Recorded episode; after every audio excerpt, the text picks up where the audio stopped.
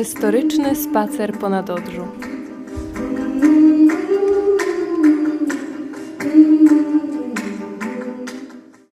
Pozostajemy w temacie artystek związanych z Nadodrzem. W kamienicy na rogu ulic Henryka Pobożnego i Juliana Ursyna Niemcewicza od lat mieści się Dom Studencki Akademii Sztuk Pięknych we Wrocławiu. Podczas studiów mieszkała tu wrocławska artystka Kasia Kmita.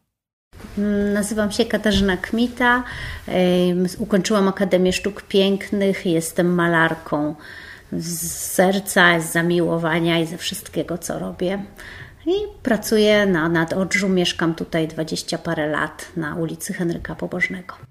Wcześniej mieszkałam na, w akademiku, więc wiele lat mieszkam po prostu już na tej ulicy i w sumie najdłużej w moim życiu. Wielokrotnie przecież przechodziłam na pewno koło tej kamienicy i nigdy nie wiedziałam, że tutaj następne lata życia spędzę. Przecież przychodziłam też po bułki tutaj do, do piekarni.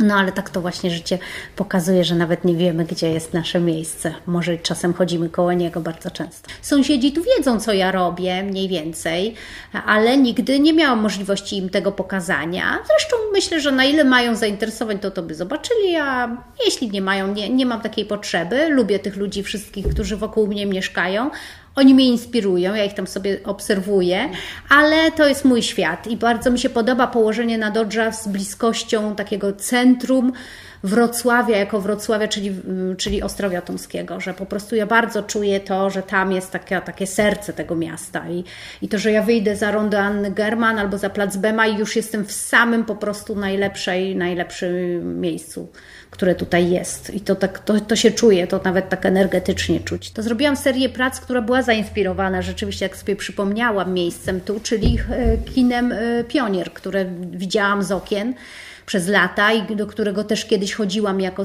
studentka, bo mieszkaliśmy w akademiku, to było najbliższe nam kino.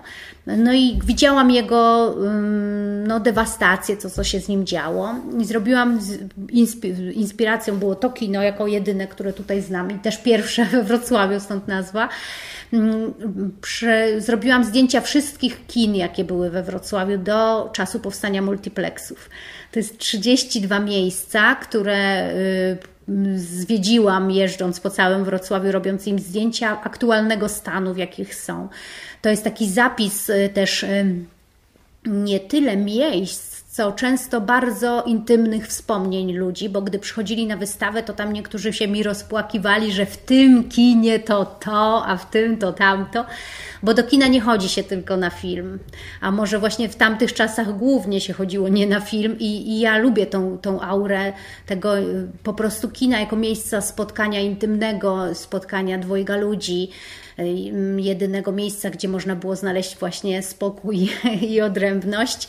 I trochę żal tych miejsc, które zniknęły, no ale taki jest świat i idzie do przodu, więc mamy, mamy zupełnie inne teraz kina, które też poruszają i ma się możliwość zobaczenia na, w lepszych może też warunkach. Lubię połączenie pracowni z miejscem zamieszkania, ponieważ dom dla mnie jako kobiety jest bardzo ważny. Lubię ognisko domowe, lubię sprawy dotyczące domu, lubię zajmować się domem i jeżeli mam, mam możliwość robienia e, tego, co kobieta ma do zrobienia, a przy okazji, albo raczej głównie robić swoją pracę i łączyć te, dwie, te dwa aspekty, to jestem przeszczęśliwa i tak, tak mi się podoba. Nie, nie chciałabym wychodzić do jakiejś pracowni i wracać tu.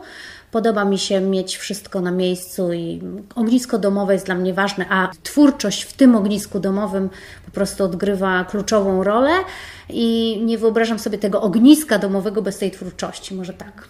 Czyli nie chciałabym mieć domu, który nie ma, nie ma w sobie pracowni. Nawet gdybym pewnie miała jakąś pracownię gdzieś na zewnątrz, to mm, tak jak słyszałam, inni artyści potrafią robić, że mają jakieś stoły, gdzie są przygotowane farby chociażby akrylowe, na innym stole są jakieś ołówki, to ja bym pewnie też tak robiła, że po prostu chciałabym, to, to jest nierozerwalne w moim, moim mm, przypadku, więc chcę mieć to w domu.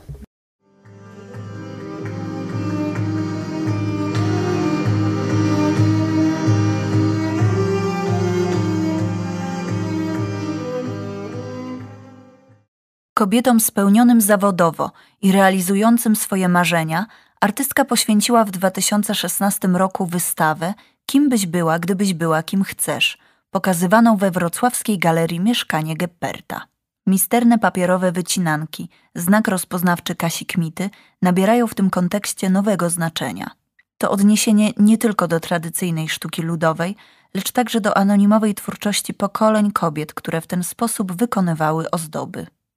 Wystawa miała tytuł Kim byś była, gdybyś była kim chcesz. W sumie samo sformułowanie jest dosyć zawikłane, jeśli chodzi o czasy, ale to pytanie, czy też stwierdzenie, bo można to traktować i jako pytanie, i jako stwierdzenie, jest skierowane no, w formie żeńskiej, ale tak naprawdę do wszystkich, do mężczyzn też.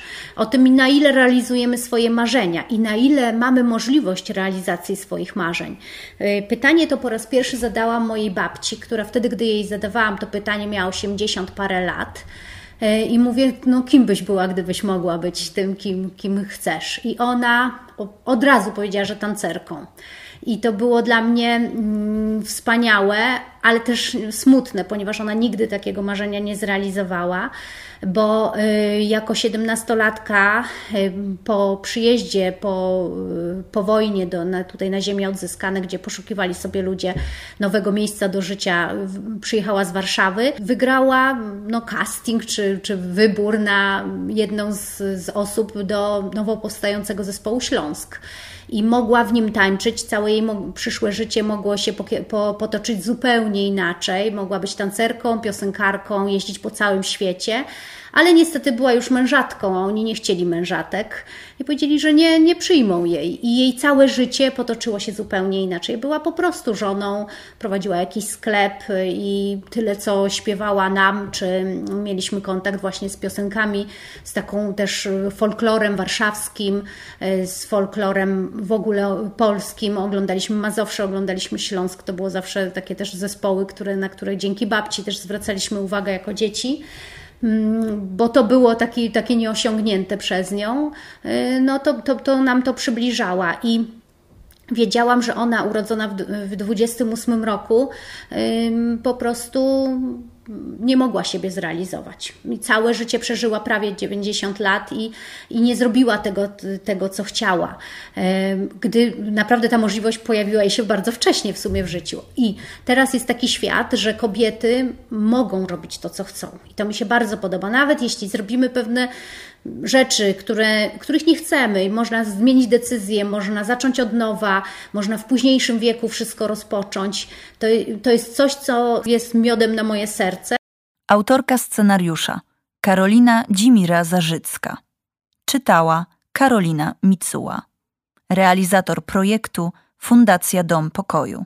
Projekt dofinansowany ze środków gminy Wrocław.